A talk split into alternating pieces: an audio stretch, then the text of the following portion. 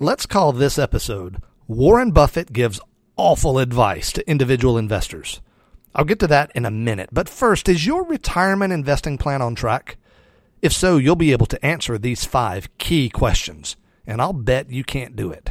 I'm Brian Ellis, and I'll give you those questions and reveal Warren Buffett's awful advice right now in episode number 59. You're listening to Self Directed Investor Radio, America's only podcast exclusively for affluent, self directed investors, where each day of the week you receive innovative investment strategy and deadly accurate market analysis that's untainted by Wall Street and unblemished by government propaganda, all in seven minutes or less. Coming to you now from iTunes, Stitcher, and SDIRadio.com, here's your host, Brian Ellis. Welcome, my friends. Did you know that there are more than 40 million self directed investors in America? That's right, 40 million. That's defined as people who, regardless of how much professional opinion they receive, these people ultimately make their own investment decisions based on their own value systems and their own interests. That's a lot of people making their own investment decisions, and according to a study from research firm Celent, the number continues to grow. As a listener to this show, you're a self directed investor already, or at least you're considering becoming one. And my friends, one of the biggest mistakes I see being made by self directed investors is simply this fundamentally poor decision making as a result of having no standards or no clear objectives. For the sake of this episode, I'm going to make the assumption that your investment purpose is to fund your retirement. If your investment objective is different than retirement, just substitute whatever your goal is. So here are the five questions to which you should know the answer without hesitation. 1. What will it cost you each year to have the lifestyle you want during retirement? 2. How much money will you need to have saved by the time you reach retirement? 3. How much do you have saved right now? 4. How much additional savings will you make each year? And 5. What annual rate of return is required to meet your retirement goals? Do you know the answers to all five of those questions?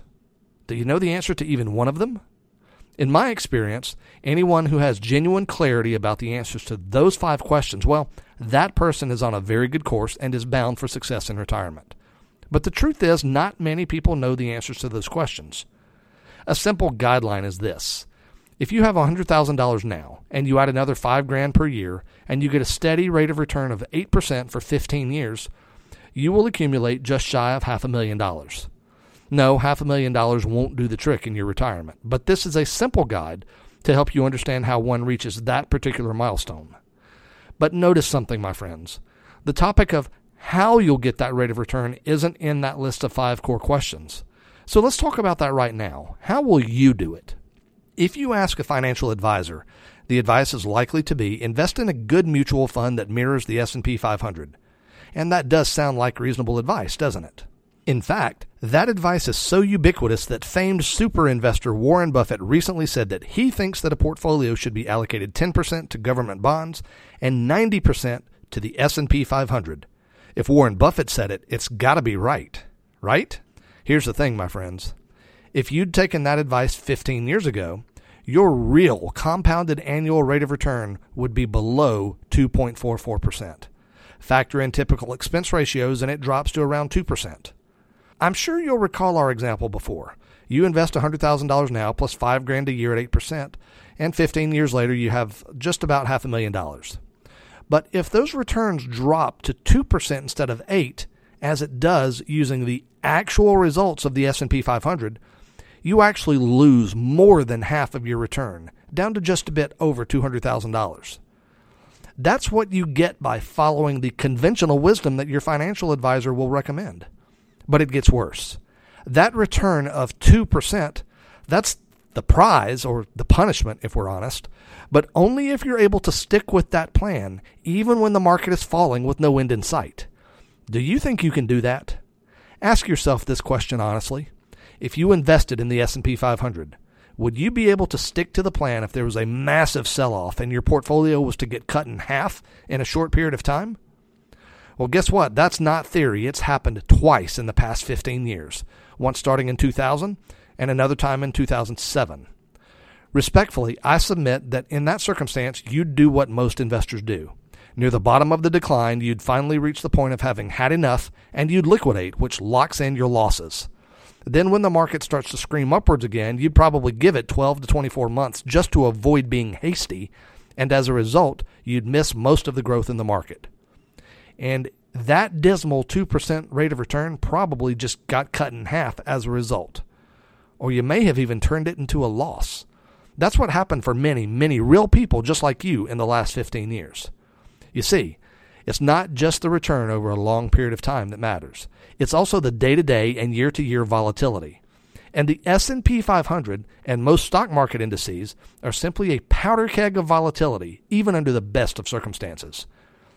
So my friends, we have to conclude this. The most common advice from Wall Street for retail investors like you simply won't generate a very good return. It's pretty awful, in fact.